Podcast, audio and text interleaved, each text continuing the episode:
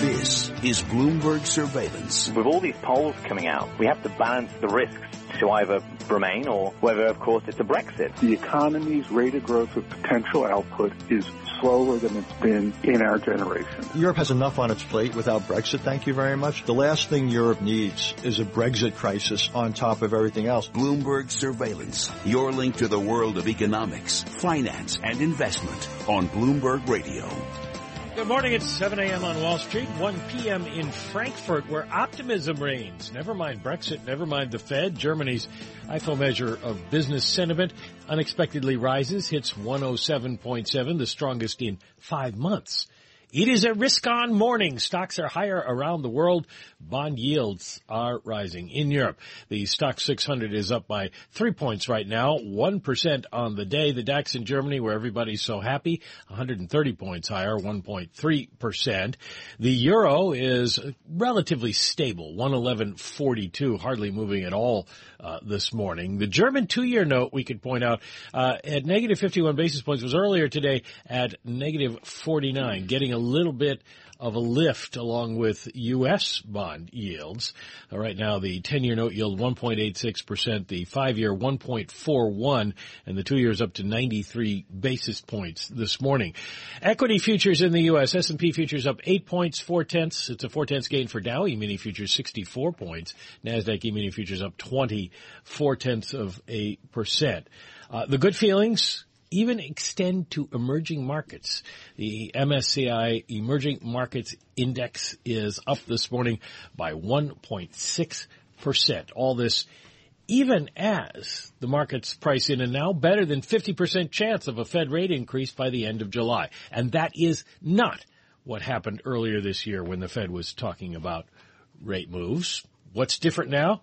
We asked the man who would know, Adrian Mowat is Chief Emerging Market, uh, at Market Equity Strategist for uh, J.P. Morgan. Thank you for joining us this morning, Mr. Mowat. Uh, what's the difference? Uh, why all of a sudden are, are investors sanguine about a Fed rate move when they were so worried about it in January?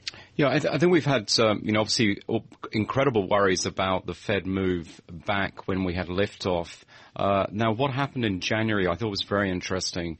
We had a lot of volatility in currency, uh, in, sorry, in commodities and in equity markets, but we didn't have much volatility in currency markets in EM. And so this, this idea which the IMF was proposing that when the Fed raises rates, money would come out of emerging markets hasn't proved to be the case. Let's also put this in context. We're talking about the Fed moving by 25 basis points. Uh, you know, that's not a lot of carry. And I, I, think the, really the story here is the Fed moves rates up. That's a good news story in that they're confident in the economy. If the dollar doesn't rally, which we don't think it will on the Fed move, uh, then that's good for EM. Uh, and it's also probably good for U.S. financials to have slightly higher net interest margins. Well, that's what the Fed was hoping people would think, but nobody was thinking that late last year, early this year. Well, that, that's absolutely right. But I suppose you, you know, you had zero interest rates for an eight-year period. Uh, and so it was understandable that people would be nervous about the change. Uh, you know, we had to go back to 2004 for the last time the Fed had liftoff. Tom, it's like trying to get your kids to eat spinach or something. Yeah, that was last night. Good morning, everyone. Bloomberg Surveillance. Thrilled that you're with us this morning. A lot of nuance uh, in the market. Bloomberg Surveillance brought to you by Invesco. Uh, Invesco believes it's time to say goodbye to the traditional 60-40 stock bond allocation. Say hello to alternatives as a core part of modern portfolios. Learn more at Invesco.com slash all. It's Adrian Mowat with us, JP Morgan, uh, out of Hong Kong. Thrilled that you're in our New York studios. Um, what I love about the granularity of the JP Morgan call and looking at your Bloomberg up on the screen, you can see it's a, it's a granular. I, I can't use Adrian's screen, folks. The font is so small I wouldn't even be able to see it with my glasses on, but the font leads you to India. I'm fascinated by your overweight in India. Why is that? Yeah, so what we've got in India, also true in Indonesia, is you've got a very rapid increase in the working age population.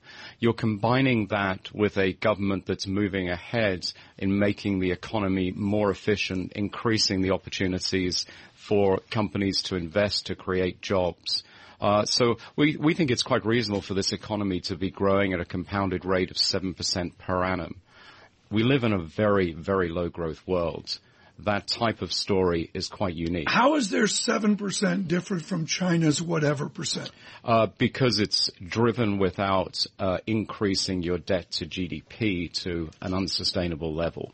So this is, this is an organic growth rate, uh, different well, from China because remember China's got a contracting working age right. population. Well, within that, I mean, in the old days, listen to me, folks. I sound like an old person this morning, John Tucker. I'm sorry for that. Well, you are. Thank you. Um, in the old days, you bought Mexico, you bought Telmex. In India, do you bought, do you buy three stocks, three big companies, or do you have to be more granular? It's, there's a lot of depth to this market. So what we would be promoting at the moment is buying building materials, so cement companies, and we've got a nice yeah. consolidation story there. Uh, we would be buying uh, consumer discretionaries, particularly autos. So you can buy two-wheeler manufacturers, you can buy car companies. Uh, we're seeing truck sales growing double digit. That's usually a very good sign in terms of corporate capex. Uh, so you have large truck manufacturers in India. Uh, also, you've got some quite unique sectors. Uh, they have a large pharmaceutical sector in India, uh, which has been very successful in the generics area. Uh, and they also have these, uh, the IT software companies, uh, which are a great success story in India.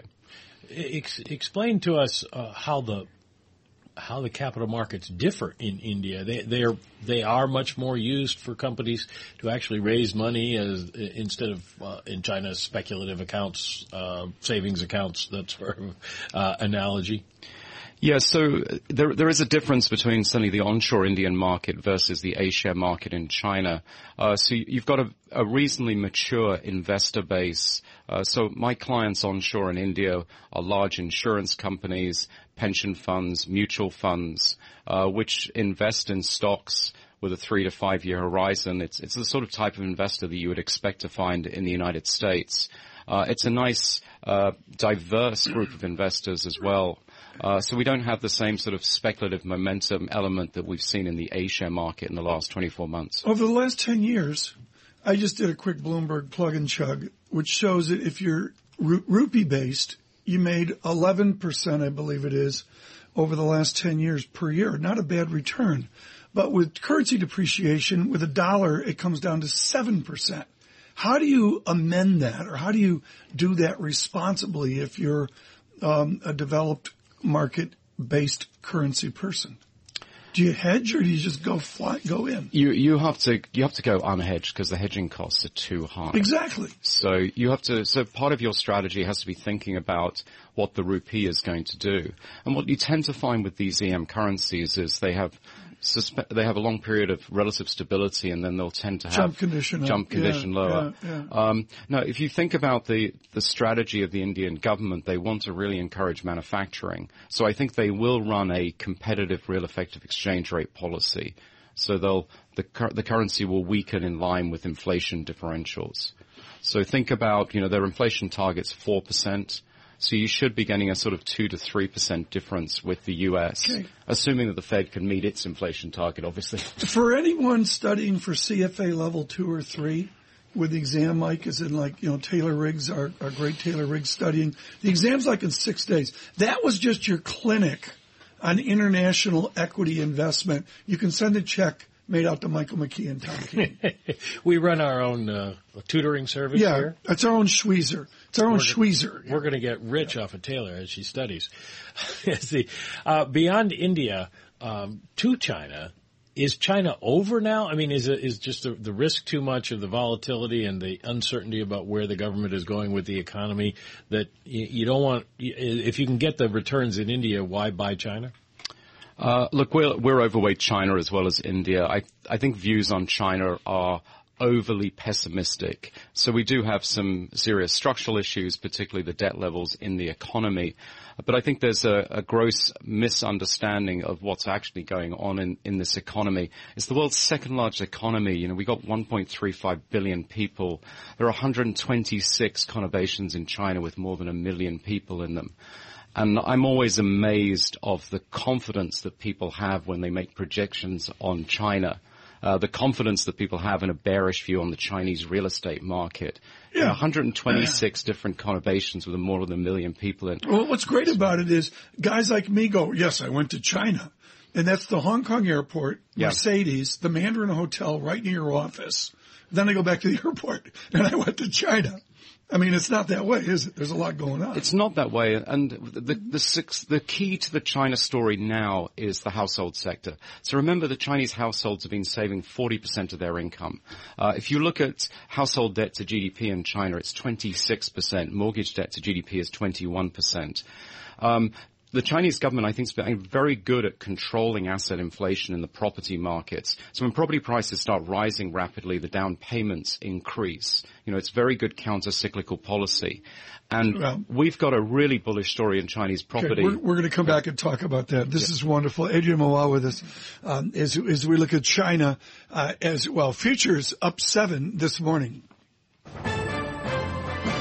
This hour of surveillance brought to you by Palisades Audi. Visit PalisadesAudi.com. Here's Michael Barr with news headlines. Mike Tom, thank you very much. Authorities in New Mexico have used the word riot to describe an anti-Donald Trump demonstration outside a campaign rally. Authorities say demonstrators threw burning t-shirts, plastic bottles, and other items at police officers last night. Several officers were injured. Police fired pepper spray and smoke grenades. House Speaker Paul Ryan has said he is telling confidants he is ready to end the standoff with Donald Trump. That's according to two people close to Ryan. Aides to the lawmakers say he's worried the split has sharpened divisions in the Republican Party. Global news 24 hours a day, powered by our 2,400 journalists and more than 150 news bureaus around the world. I'm Michael Barr. Mike, Tom? And Michael, thanks so much. Uh, another dash to 50 on oil. We're not there. Brent crude 49.25 a barrel up 64 cents. Gold south by $8. 1223 an ounce uh, on support, I would say gold. Chris Verrone Strategas suggesting he would be a buyer of gold here. This is Bloomberg surveillance. Bloomberg Surveillance is brought to you by Mercedes-Benz. Outstanding offers are in full bloom at your Mercedes-Benz tri-state dealers. Take advantage of limited time lease and finance programs on select models this spring season. Visit MBUSA.com for details today. Global business news 24 hours a day at Bloomberg.com, the Radio Plus mobile app, and on your radio. This is a Bloomberg Business Flash. And I'm Karen Moskow. This update's brought to you by the accountants and advisors at Eisner Amper. Cybersecurity is on the mind of every business leader. Managing cyber risk should be too. Get started with a cyber risk assessment. Learn more. EisnerAmper.com slash cyber risk. A headline crossing the Bloomberg Sanofi has filed a consent solicitation with the U.S. Securities and Exchange Commission to remove and replace all members of Medivation's board of directors. U.S. stock index futures, meanwhile, are rising this morning with S&P E-mini futures up 7 points, Dow E-mini futures up 59, and NASDAQ E-mini futures up 18. DAX in Germany's up 1.3%. 10-year Treasury, little change, yield 1.86%. Yield on the two-year, 0.92%. NYMEX crude oil up 1.2% or 57 cents to 49.19 a barrel. COMEX gold down 6 tenths percent or $7.70 at 1224.50 an ounce. The euro, $1.1146, the yen 110.23. That's a Bloomberg Business Flash. Tom and Mike. Karen, thank you very much for talking with Adrian Mowat from uh, JP Morgan, Chief Emerging Market and Asia Equity Strategist. And uh, Adrian, we were talking about China just before the break, and the big question a lot of people have at this point is uh, if you're going in or out of China, and you're suggesting being overweight, uh, what is China doing with its currency these days? What price are you going to pay? How do you figure that out? Do you know, I, I think we're going to look back on all this sort of speculation on the Chinese currency in a couple of years' time and just wonder what on earth was going on in markets. You know, China's current account surplus continues to rise, which doesn't imply an overvalued currency. You know, China has had a controlled currency and they're gradually moving away from a controlled currency. They've got a, they've got a basket which looks at its trading partners. And so they want to remain relatively competitive. Uh, but I don't think this is a story of a big devaluation. I've ever seen that before in a current account surplus country. What currency would you use to invest with the Chinese if uh, if if they're pushing the basket? Is it still a dollar uh, forex transaction? Well, the basket obviously has a reasonably, it's got a big weight to the euro because uh, Europe's a bigger export destination than the United States, and it's also got a weighting towards Japan. Uh, but if you're if you're buying into Chinese equities, you you're not going to use the renminbi. You're going to use the Hong Kong dollar. Uh, the H share market is very inexpensive. The other thing you can do is use the US dollar. There's plenty of very interesting ADRs traded on the New York Stock Exchange. You know, the MSCI China, uh, come the end of this month will be 30% e-commerce companies. You know, imagine that. You've got the world's biggest emerging market where you've got a massive exposure to the consumer and you've got exposure to the consumer in the part of consumption that's growing faster than the overall basket. It's an incredibly appealing benchmark, yeah. but everyone's so caught up in the macro call in China that they're not doing the homework right. on the micro. Well, within that homework is accounting. Do you trust, and I say this with great respect for JP Morgan, do you trust the accounting of emerging market companies? Is, is PwC over there the same as PwC here? I guess is the rude question. Look, there, I think the, the answer to that is one should be suspicious of all accounts and one should, you should do your analysis just checking, uh, that it is, it's reasonable, the numbers that you're looking at. Uh, we do see, uh, accountants in, uh, in Hong Kong and China not signing off on accounts because they're uncomfortable with it. Uh, so I think the, the accounting practice is doing a good job. One uh, major issue out there on the horizon for next month with China is MSCI's decision about A shares, whether to include them in the emerging market index. Uh, what's your feeling? I mean, we could see enormous uh, flows in and out of stocks as, as people try to rebalance portfolios if they if they go in. So the idea that MSCI have is to have a five percent free float factor. So by including 5% of the free float of A shares, that would be 1.1% of MSCI emerging markets. So I think it's a, it's a slightly more modest move. If they did the full inclusion, then it would be about 18% of emerging markets, so that would be more dramatic. I think it's a 50-50 call on whether they do include. Uh, the biggest issue clients have with including A shares is this problem that companies can ask to suspend their shares.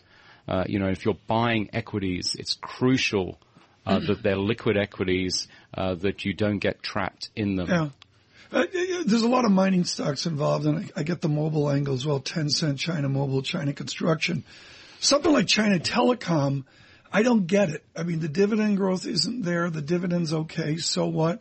Uh, again, are you buying these stocks for the macro play EM 101 from 20 years ago, or is there a different reason? Well, I, I, I, we're not particularly keen on the mobile sector in China at this point. Uh, competition is very intense. You know, the government's got a strong view about these companies investing very heavily and having a great network, which may not be great for the, the shareholders. So, I, you know, we're, we're looking more into uh, the e-commerce names, we quite like insurance where there's very good growth in premium. Uh, we'd be promoting real estate companies and select construction companies as well. Alibaba? I, I'm not cleared with compliance for I knew I'd get that answer. I just wanted to be yeah. a wise guy. Yeah. Escaping through the door immediately, Jim uh, Maui. Thank you so much. Wonderful to have you here. Please Pleasure. join us again. He is from Hong Kong. Don't forget, folks, uh, Bloomberg Radio, our Asian coverage uh, it is important. It, it, can start your Asian day across all of Hong Kong and Singapore and across the many time zones of Asia. Bloomberg Radio uh, Asian coverage that's web based and uh, digital and is is proving most informative about the Asia morning from New York and from uh, Hong Kong. Futures up eight. Dow futures up six. Mike, is anyone speaking today?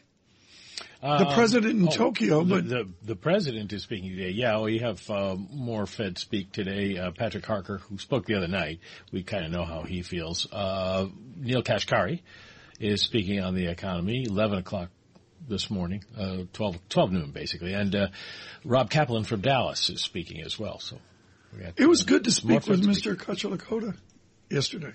Yes. We were polite. We didn't bring up Mr. Kashkari. That would have been, been rude. well, uh, you know, uh, uh, Narayana retired, so he can yeah, be, he can't he talk gracious. about it. He can be gracious. You've been very gracious this morning about your Pittsburgh Penguins. I have. It's very exciting. Scarlet Fu joined us an hour you ago. You did give Scarlet a bit of a hard time. I, I, did. Well, Lundqvist, I think, should go to an expansion team. I can see that. the Las Vegas uh, Lundqvist. The Las Vegas Lundqvist is what it would be. No, it's very exciting. For those of you worldwide, Game 7 of the Eastern hockey finals. Uh, It would take too long to explain, but it's very exciting this end of May if you like hockey. Bloomberg Surveillance, good morning. Bloomberg Surveillance is brought to you by T2 Computing, a new kind of IT solutions company for workflow, mobility, and infrastructure. Let them explain how their expertise can help you gain greater business value. Visit T2Computing.com for more information.